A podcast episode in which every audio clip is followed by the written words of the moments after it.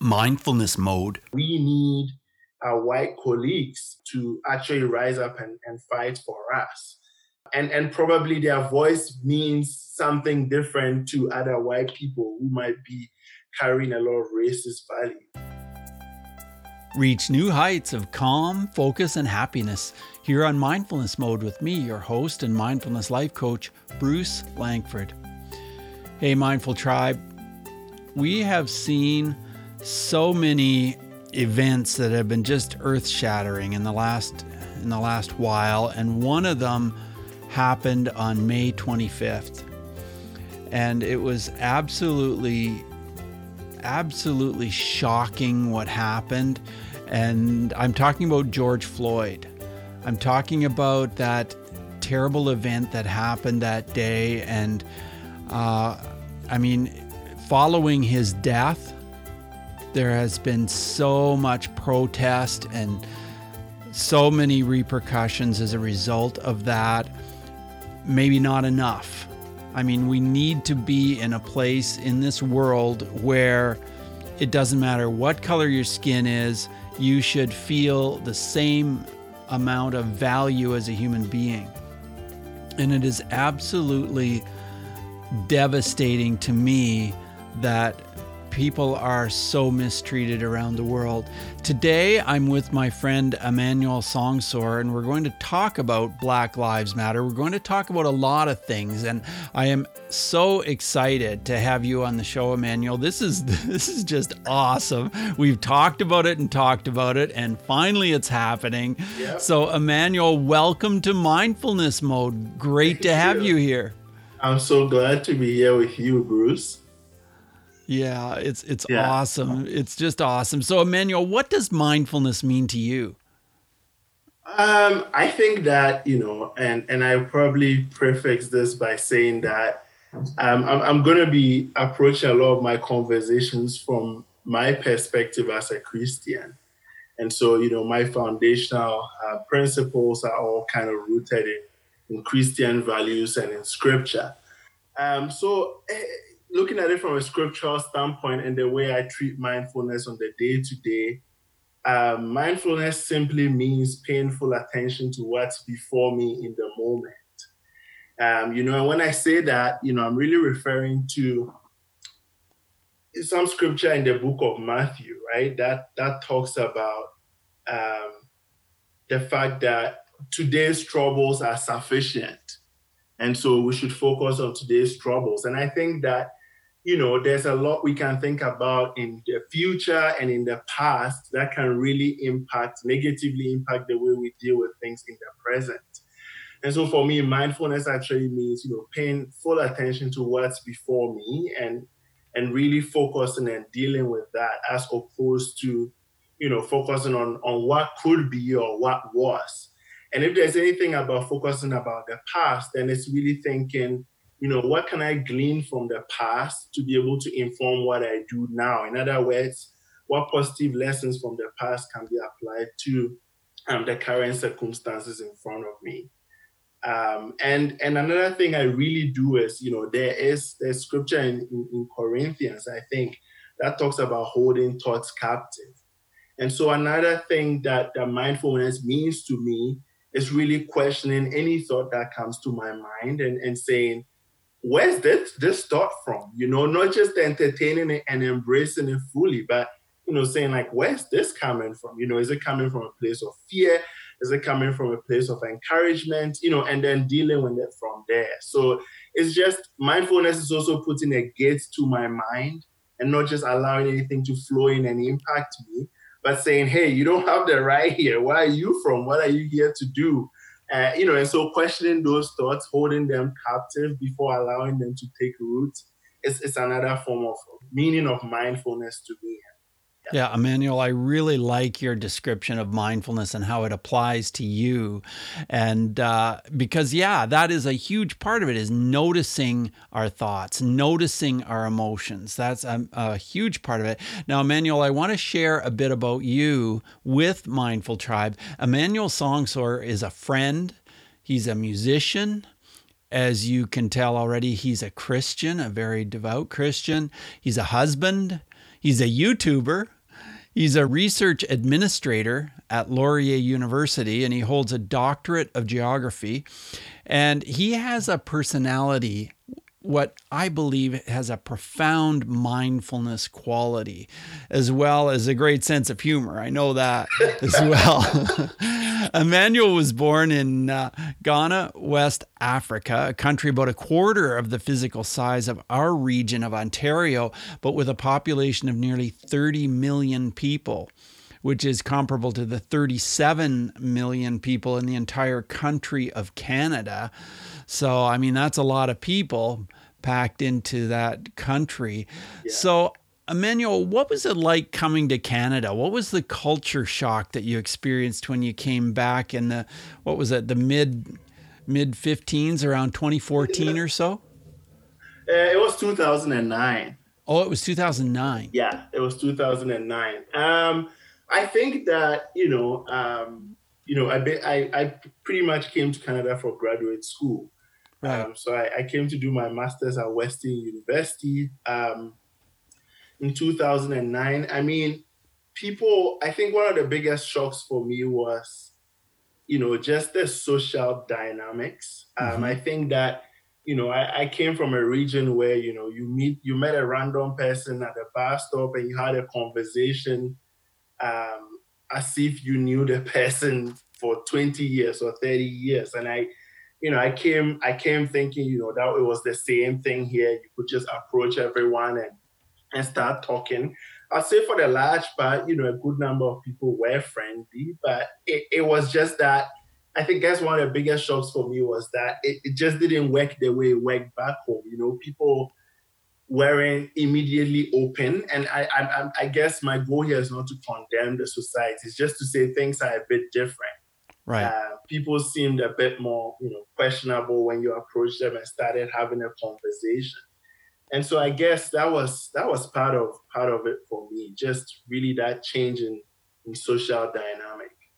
Yeah, so that must have been quite a quite a shock for sure. Oh, now, did you experience racism when you first arrived in Canada that you remember?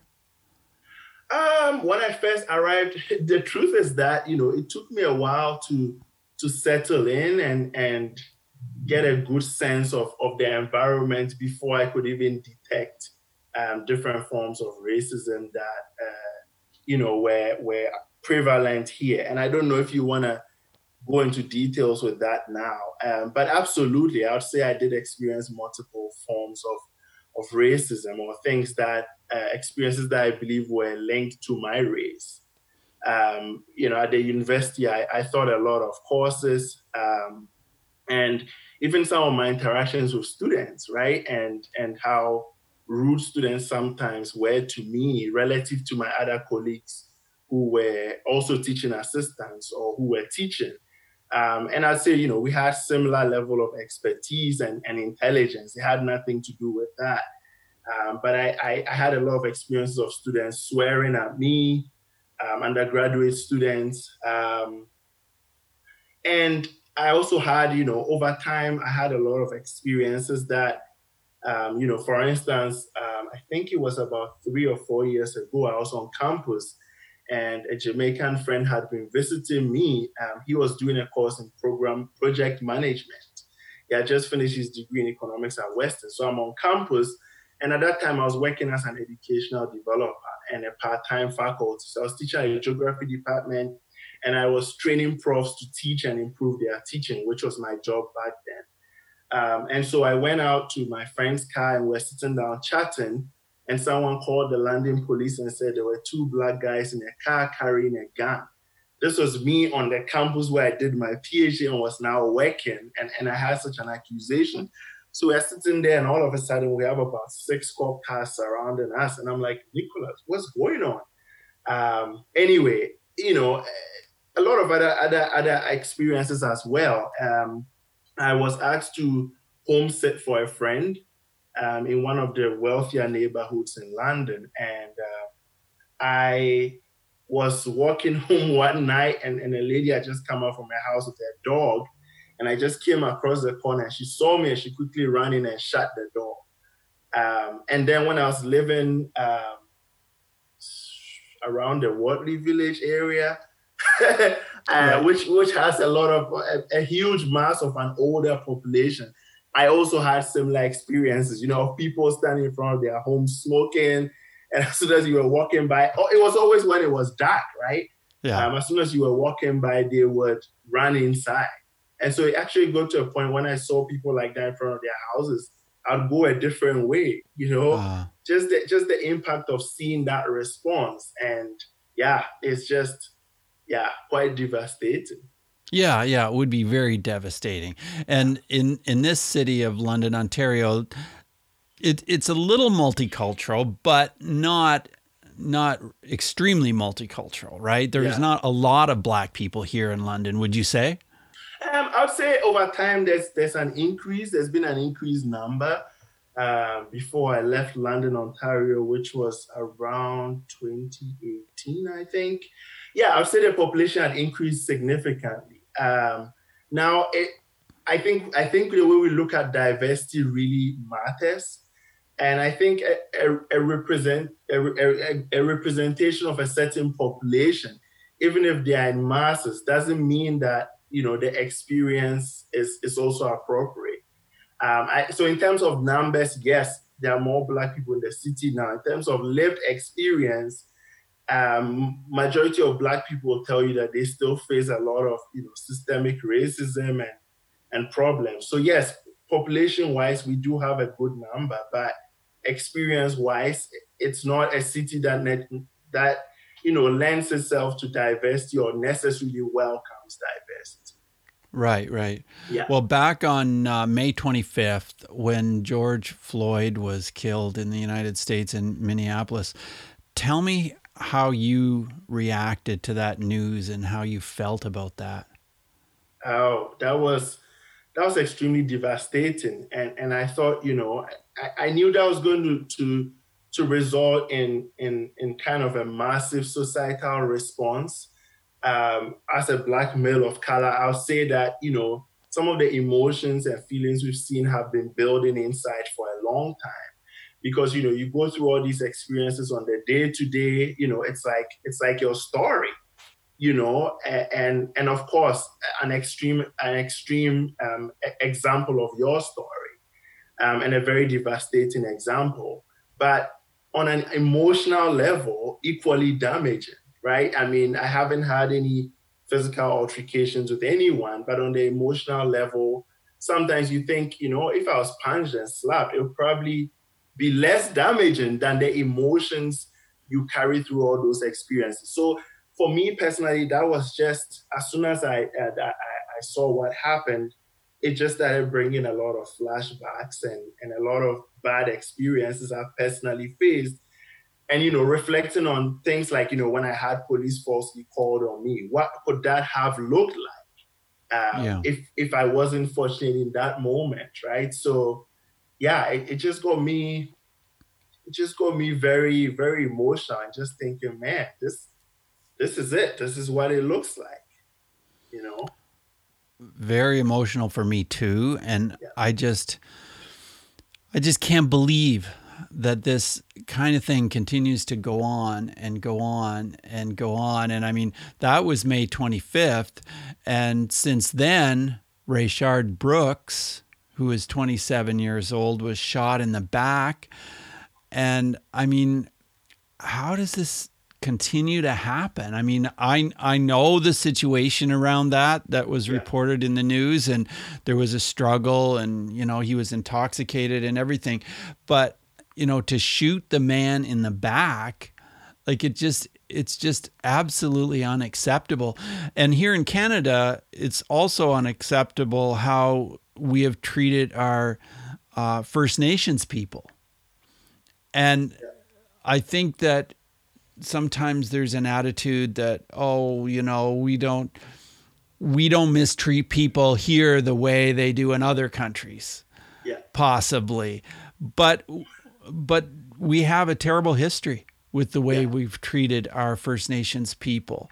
And like what, what do we do? How do we move through this? How do we uh, face it and change it? What oh, are your man. thoughts? Oh, that's a that's a big question, bigger than my head. Yeah, um, yeah. You know, my, my, my thought is that you know a lot of the problem problems come from you know certain thought processes that are ingrained in. Um, and as a black male, I, I think I can speak more to what I'm doing about it because it's it's hard to speak to what others should be doing or what should be happening at a systems level. And then maybe I will I will speak to that a bit. But I think as a as a black male, it's the process for me has been, and I, and I have a lot of friends who are white. Um, and so I think that because I have these quality friendships, the focus of for me has just been um, telling them more about what the problem is and, and, and asking them to join the fight. I, I think that, you know, black people are tired, to be honest. I mean, I talk to my friends all the time. Or when we see a, a news article of a shooting and it's shared, typically the response now is, man, I'm tired. Um, and I think that we need our white colleagues to actually rise up and, and fight for us. And, and probably their voice means something different to other white people who might be carrying a lot of racist values. So, an example is yesterday I had a conversation with a, a good friend, and he said in our conversation, he said, You know, I don't see color you know, and, and so I, I had to break that down. And I said, you know what, color is around us. I said, you know, through autumn, winter, summer, spring, the change in the color of the leaves and the change in color that we see around us, what signals that we've entered a different season. And I said, you know, for for us humans, unfortunately, we can't claim not to see color because color determines the experiences of some people and so to claim not to see color, you know, is to claim, oh yeah, you know. And he asked, you know, why don't we just say lives matter and take away Black Lives Matter? He asked if it wasn't divisive. And I said, no, it's not, because all lives cannot matter until all lives actually matter. And currently, Black lives don't matter like other lives matter. And, and the same with brown lives, right? And, and indigenous lives. And so I said, you know, the purpose of this is to say, you know, these people, like like we see the different seasons and the different col- colors, is to say that color actually has a bearing on people's day-to-day experience. And we can't wipe away color and say, you know, we don't see color, it's all neutral. No. Um, if my color were different, my experience walking into a grocery store um, would be different from someone else walking into a grocery store. So um, it, to me, you know, how do we make changes? I think that a lot of a lot of deep conversations have to happen on the individual level, um, where you know we as Black people or Indigenous people, other people who have experienced racism, can really help people unpack some of their myths and and false, but sometimes well-intentioned beliefs, right, that people have, and say, you know, we can't look at things that way for X and Y reasons, and also really give people a one-on-one you know session on what our experiences have been and the fact that these problems exist as much as they exist in the US. Right. Well, Emmanuel, if you were a white man, what action do you think you would take against racism, knowing what you know as a black man? So if I mean I would I would see it as something happening to my own people Right. Um, and I think that just changes everything. And, and I mean, I had friends ask me, you know, like after after George Floyd and all these incidents, you know, what do you think we should do? And I said, act as if it was your brother. Um, and that's why, you know, the whole, you know, all lives matter idea is is pretty flawed. It, it's true that all lives matter. If I said, oh, Black Lives Matter and other lives don't matter, that's absolutely stupid. No one is saying that. And people are saying that not all their lives matter to a particular group of lives matter. Um, so I think that it's really recognizing that, you know, we are all human, coming to that place of recognition, which sometimes unconsciously a lot of people haven't come to that place of recognition. You know, especially when you live in privilege and you don't experience any of those these things. I mean, it doesn't touch you, it doesn't matter to you. And so I think that, you know, if I were on the opposing end, it would be first trying to see this as something that was happening to my brother or my sister. And from there, I mean, I think from there, you, you totally take action as you deem best, right? You know, which is calling your own people out, you know, whether it's in a family gathering, you know, calling people out for inappropriate things they talk about, you know, educating yourself, you know, reading, um, and really, this is all coming from the Christian perspectives. We are brothers and sisters, and it's and and once we begin to see each other as that, it just changes our perspectives on a lot of these things. So I don't know if that necessarily answers the question, but it would be to see as something that was happening to me, even though it was happening to another race. Right. Hey, Mindful Tribe, I just want to tell you about something I've created. I put together a training module, and it's called the Stand Up Now Blueprint. So I would ask you are you struggling in certain areas of your life? Do you ever feel overwhelmed? Is anxiety and stress an issue for you? Well, how would you feel if you could truly enjoy more contentment? If you just felt more happy and, and relaxed more of the time? What would you do to bring more peace into your life? Well, my training addresses all these things. It's free and it focuses on five simple ways to move from struggling to productive. As a result of the training, you'll feel like you're accomplishing things that matter to you in your life. You'll find yourself smiling more because you're truly happy. My free training will help you increase your productivity, your revenue, and yes, your happiness. So just go to mindfulnessmode.com slash sun blueprint. That's where the free training is, mindfulnessmode.com slash sun blueprint. And now back to our show. And the thing is, it is a fact that when when you're white, you live a privileged life, like I do. I I can't even pretend to know what it's actually like being a black person. Yeah. There's no way I can know that, even though like I can read about it, I can talk to people like you, but I can never truly know what it's really like and I I understand that. I just wish I knew more about what I could do. But like one of the things I think about uh, is how many black people I've interviewed for my show, and so I went went over and and looked because you know I I just thought well this is interesting I want to know how many there are, and there aren't very many really. Mm it's not because I've turned down people. And you know, it's not because people said, "Hey, can I be on your show?" And I thought to myself, "Oh, geez, I don't think so. You're black." You know, uh, I if somebody approaches me and wants to be on my show, it's about you know, does it fit in with mindfulness? What is your story? This kind of thing, and so there there are around 10 people and i remember one one guy that i interviewed i didn't know he was a black person because his skin was quite light.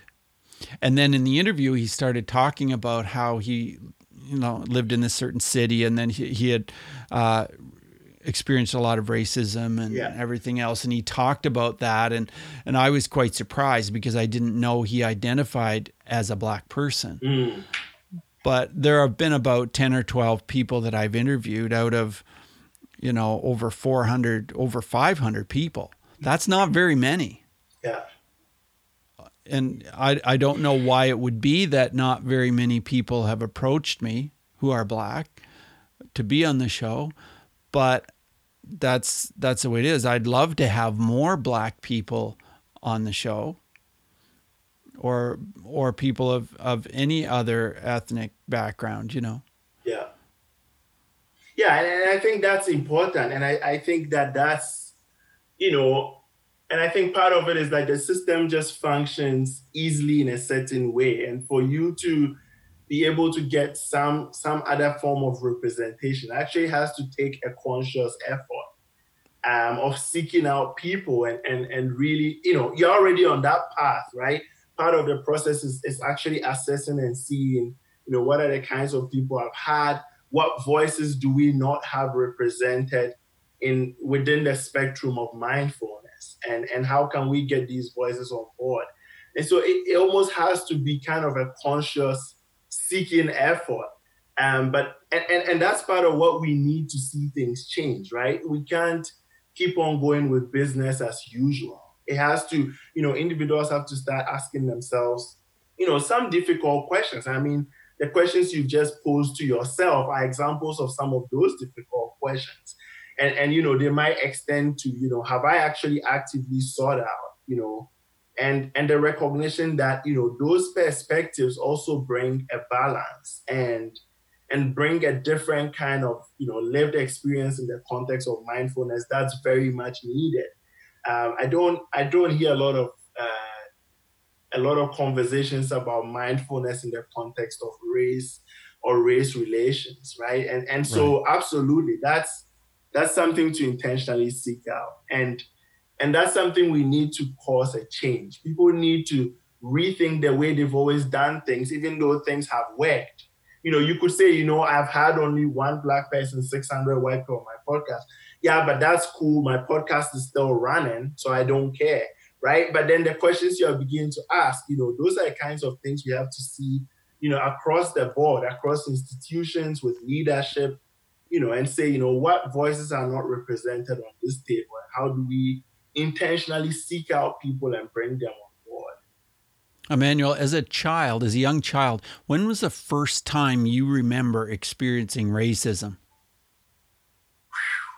I don't know. I mean, I, I grew up in Ghana. Yeah. So did you experience it ever then? Was it was the first time you experienced it when you came to Canada?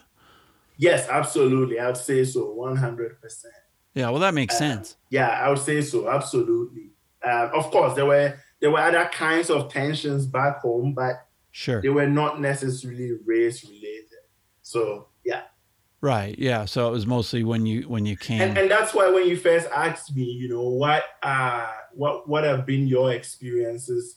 What were your experiences of racism when you first came to Canada? I actually had to take a moment and reflect a bit because it took me a while to finally look back and say, oh, so that thing I experienced in my first year was actually racist, right? right. It's it's a new cultural context and societal context and it takes a while for some of those things to sink in. So yeah.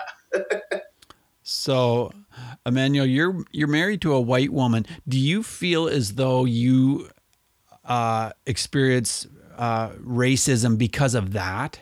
Do you feel like you are looked at in a different way because of that? Um, I, I think I, I am absolutely. I mean, um, a, a, couple of months ago, uh, my wife and I actually went over to at Tim Hortons. And, yeah. you know, I, I've experienced a lot of these things that sometimes I actually feel the need. And sometimes I felt like, man, I, I kind of feel like I have to shield her from seeing this. It's actually going on. Um, but went to a Tim Hortons and there were a group of, of, older white men sitting in the corner and they were really eyeing me. Yeah. Um, and and she turned and said to me, "We are never coming to this Tim Hortons again." Um, another experience was recently when we went to Northern Ontario for, yeah, after one year of being married, we just went for a visit and to look around. Mm-hmm. And we, we kind of lost our way because our GPS lost connection. Mm-hmm. And so I had to turn, I had to reverse into a house. Um, and I didn't even go in, like the nose of the car just had to go in because the street was narrow to get us going the opposite way. And a guy was right. plowing his snow uh-huh. and I was with my wife. But he gave me eye contact, gave me the finger, and sped towards us to crash our car with a snow blower. Oh. And fortunately, I'd already put the car on drive, and so I just drove away.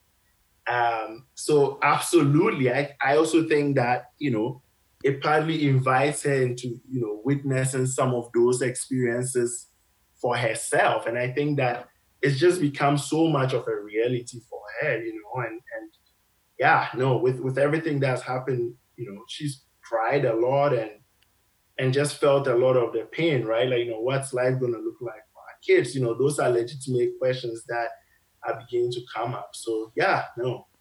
Yeah, I wanted to ask you about that. I know you don't have children, but if you had a child, would you sit down with your young child and and explain to that child, hey, you know what, you will probably be treated differently because of the color of your skin. Would you have that talk? And what would that Abs- talk be like?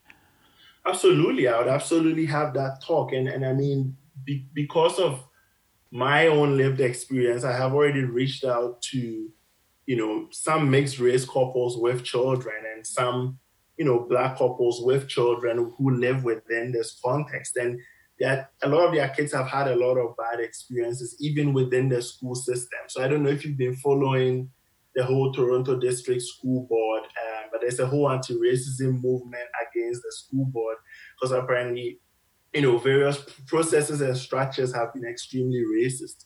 So I, I have talked to people, and I know from a fact that these children actually face these experiences from a very early age. And when all of this started, there was a, a, a black youth who called me um, for help because I know her personally. And she felt just very depressed and, and said, you know, I, I, I don't even feel like living anymore. And so we had about probably a two to three hour conversation. And, you know, she talked to me about her experiences in elementary school. And one of those experiences was that, you know, uh, one of her colleagues in school called her the N word. And she had already experienced so much racism from the teachers, she decided not to report. But one of her other colleagues who was white went and told the head teacher. So the head teacher called her and the girl who had called her the N word into the office and said, Oh, I heard this person called you the N word. Well, I'm sorry, there's nothing I can do about it. Like, go away. Like, I'm sorry. The other part was that they weren't allowed to bring their bags to their classroom at a certain point in school. Um, but all her colleagues, a good number of her colleagues still took her, their bags and the teacher said nothing. So one day she, she decided to take her bag in. And this was also in elementary school or high school. She took her bag in, you know, and the teacher said, Can you take your bag out? And she said, Well, my like five people have their bags and why am I the only one who has to take my bag out? And the teacher said, well, what if there's a bomb in your bag? Right? So these conversations will have to happen very early um, to pre- prepare them to be able to process what's actually happening. And like I said, you know, when I came to Canada, it took me a while to realize a lot of those experiences were racist experiences. But if, if someone had given me the pep talk earlier, I would have been able to start processing. And like when, when it finally came to me, it was actually difficult to process because I've li- I had lived through all these things without thinking about what was actually happening. So absolutely, it would be good to give them grounding and, and say that listen, this, you know, you you should ex- expect to have some of these experiences, and anytime you have an experience like this, talk to me about it. I, I right. would want to go to your school and talk to your teachers and and help address it. So absolutely, it'll be an it'll be an early talk. yeah, very yeah, important. Yeah. As a Canadian, Emmanuel, I apologize. You know, like I just feel so awful that people are like that, that people are prejudiced and that they mistreat people. Like it's just terrible. Yeah.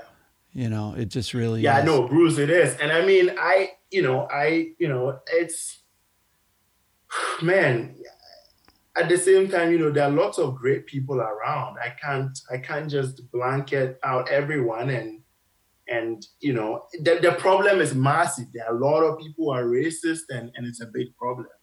Um, when I when I came to Canada in, in around 2010 or 11, I met a Canadian family through church and mm-hmm. actually my parents back home now call them my Canadian mother and father and this was a couple that took me as their son. Um, I was free to sleep in their house whenever I wanted.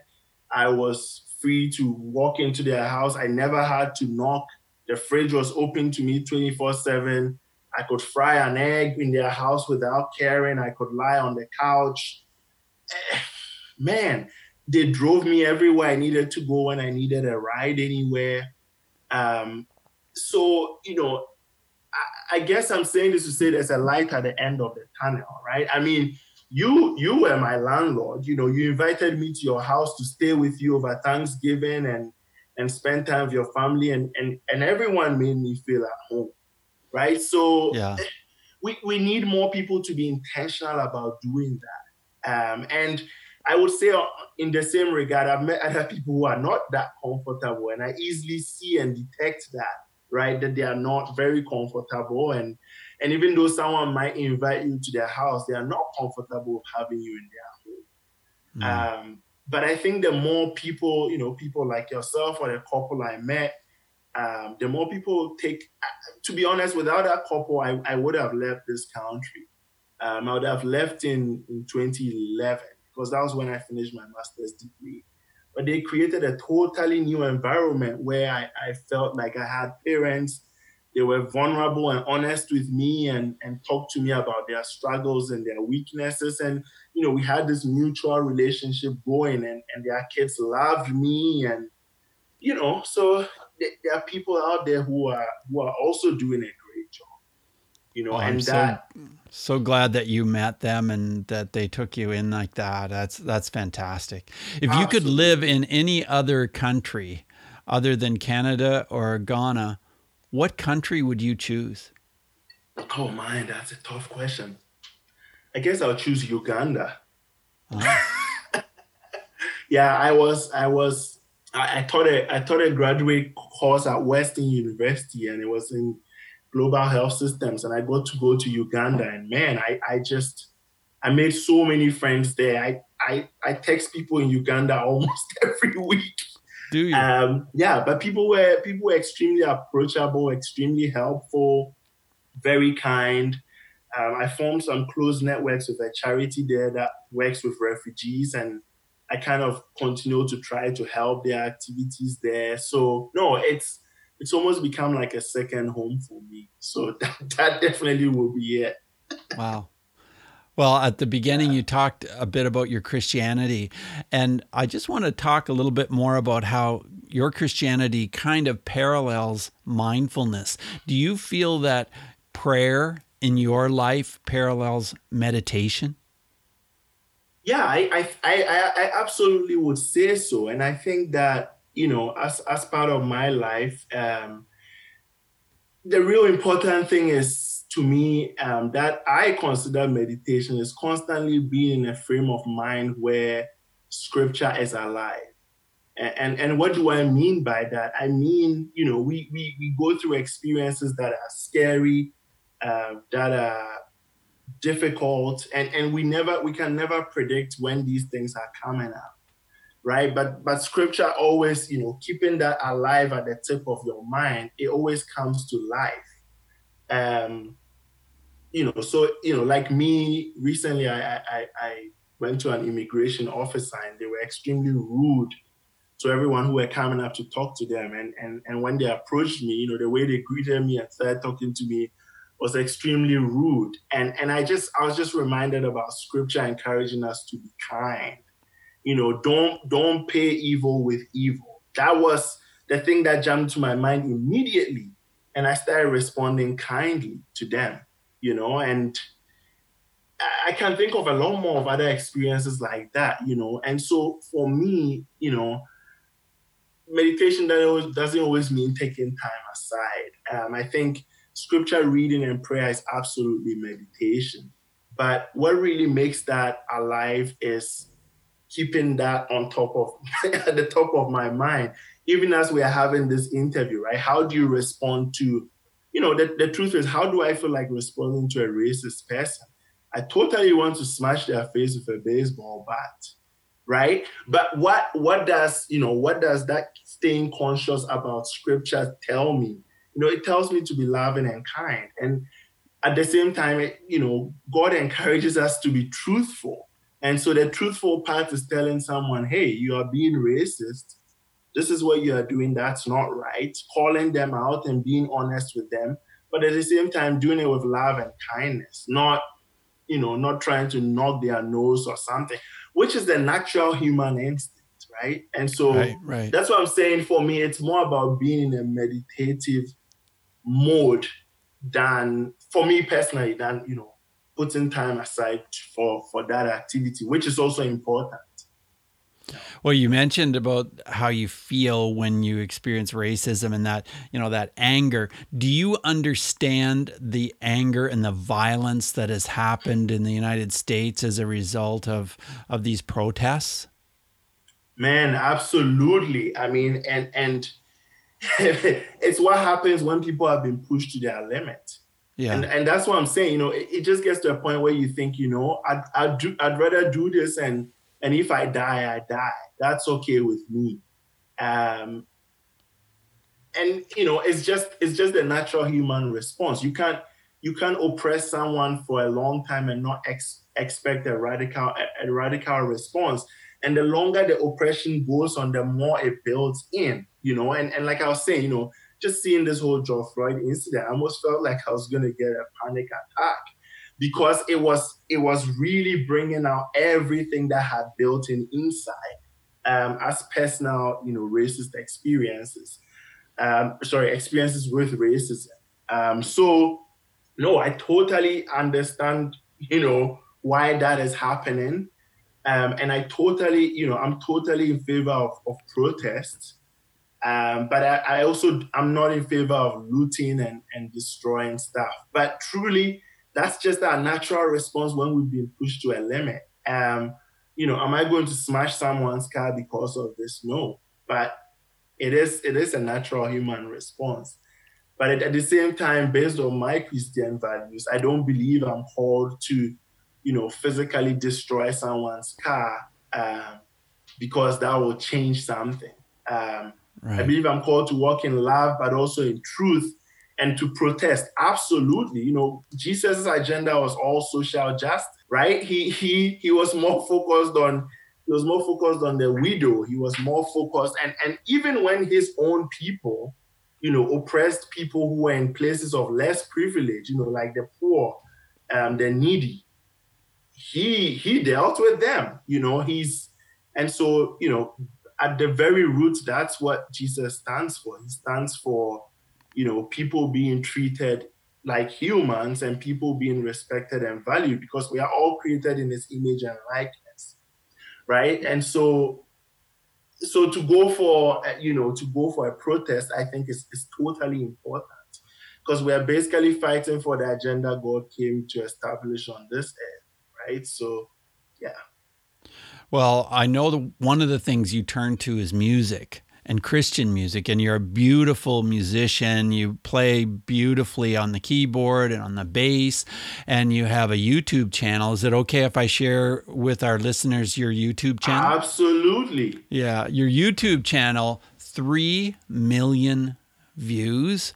Wow, 425 videos you've got on there. And I mean, 118,000 views in only the last 30 days. And you know that, that's that's huge you know and and so not only is this feeding you but it feeds so many other listeners yeah. and you can go to emmanuel's youtube channel emmanuel underscore s space music and that's on youtube check out the beautiful music and you can check out emmanuel's instagram uh, as well is that okay if i share your instagram absolutely please yeah. do and that's at E standing for Emmanuel, E underscore 5700. And that's on Instagram. And, and there are beautiful posts that you've put on Instagram as well. And uh, I, I just think it's, it's just an honor to know you. And you know, I've spent lots of time with you talking about things, and and uh, you've got, like I said at the beginning, such a great sense of humor and and so much to share. I always ask a question about bullying, and I know we've talked a lot about racism, but do you have a story about bullying where maybe mindfulness would have made a difference? Yeah, I think I have I have two stories that stand out to me in that regard. Um, I went to boarding school in secondary school, and back in Ghana we had three, you know, secondary school one, two, and three. So there were three levels of of that. Mm-hmm. And the secondary school three folks were always the seniors who were about to graduate. Um, so in boarding house, they were in charge of distributing lab, labor, you know, cleaning. We did all of that ourselves. We didn't have cleaners. Mm-hmm. Um, but they were also in charge of punishing people who were defiant. Oh. Um, and a lot of them took advantage of that to bully people. Um, I, I, remember once it was time for, I think it was time for bed. Uh, we had we had quite a strict schedule, and I just going to use a, the washroom, and one of the seniors saw me and decided to punish me. He just got me to sleep under his wooden the wooden floor of his bed. Um, so I, I spent the night sleeping under his bed on the wooden floor. Oh, um, oh, wow. You know, what was mindfulness then for me? It was just, you know, to ignore him and and at that point not respond. You know, I wanted to respond physically, but I didn't. Um, and then I later reported him to the house master because we also had teachers who lived, two teachers who lived on each wing of our dormitory. And they were supposed to oversee everything. And so I later reported him to the house master and he was punished for that. Um, so that's one example. I think mindfulness helped. The point was just stay calm. You know, what he's asking you to do right now will not kill you. Just do it. And after, go and report to the higher authority. The other part was the part where I didn't apply mindfulness. and okay. uh, my parents had just visited me and brought me food.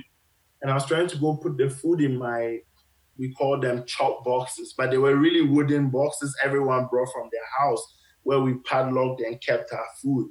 So I went to go put the food there and return the basket to my parents who were waiting at the parking lot. And one of the seniors was standing in front of me when I entered the house and he wouldn't let me walk by.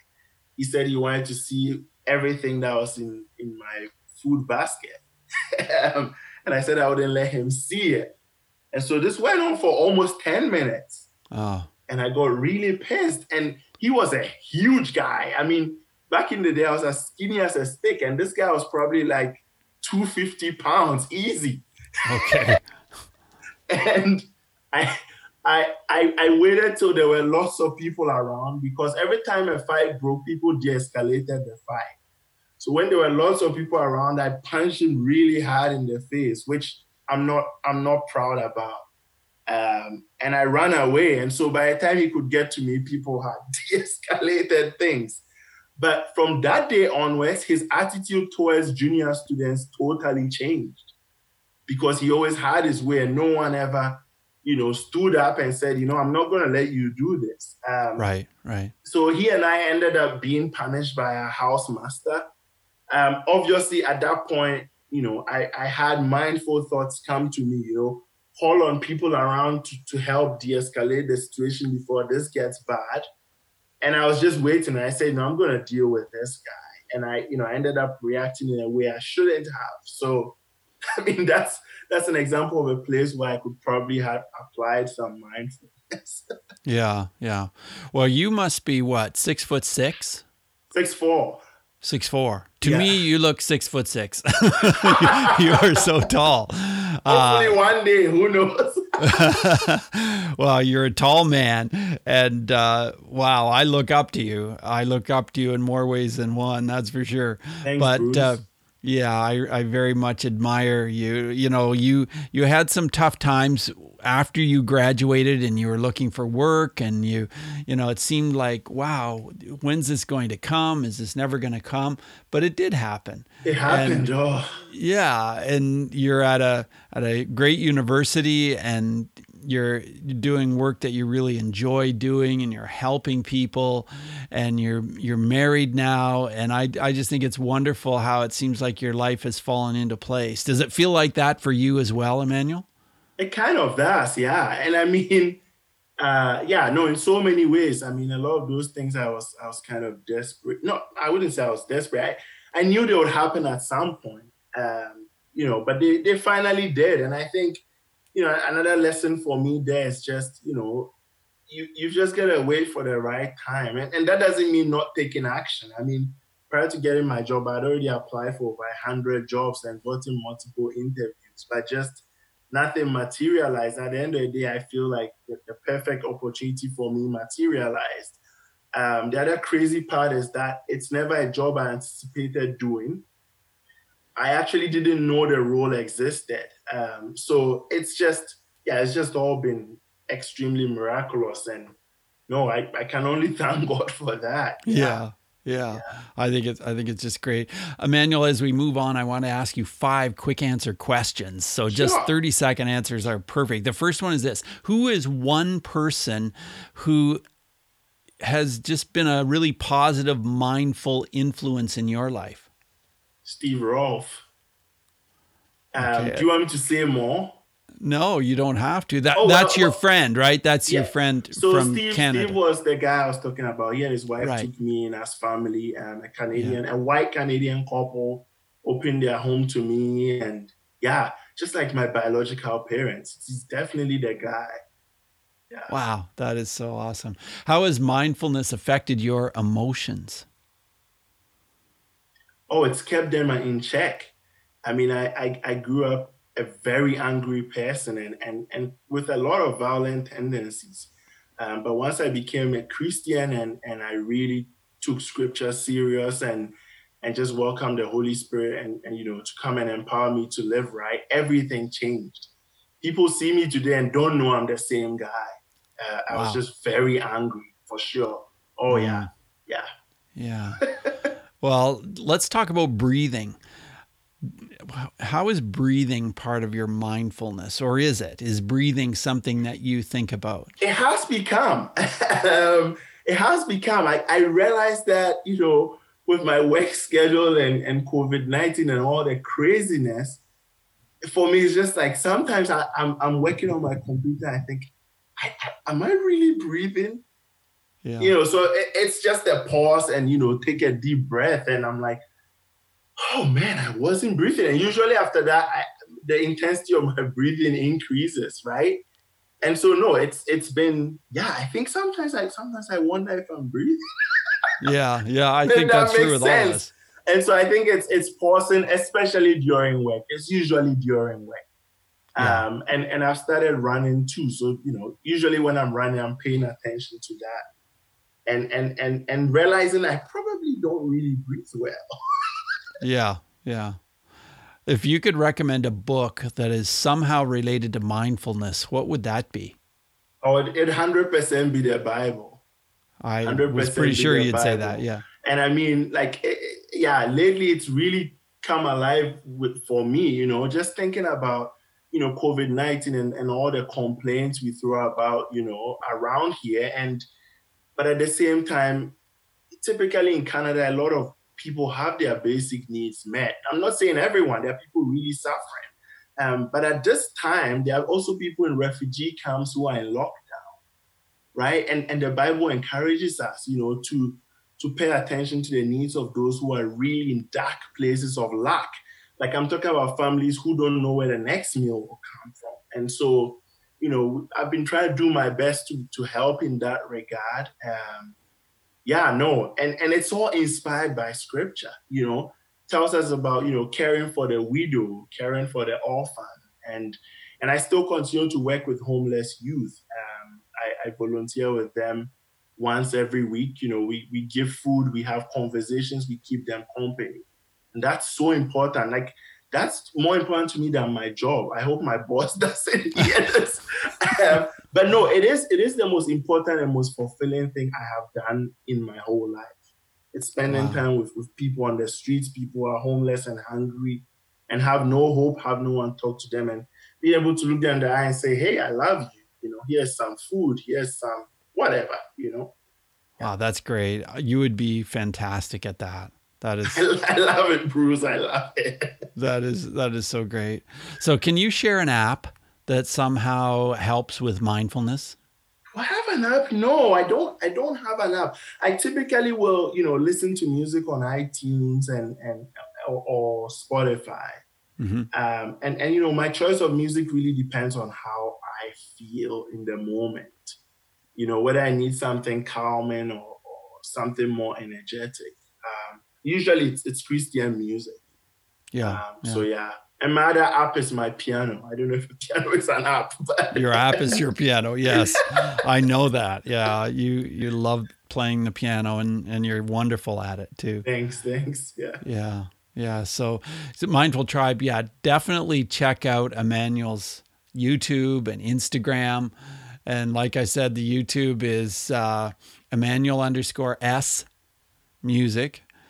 So you'll find over 425 videos there, and and check out Emmanuel on Instagram too, at e underscore 5700.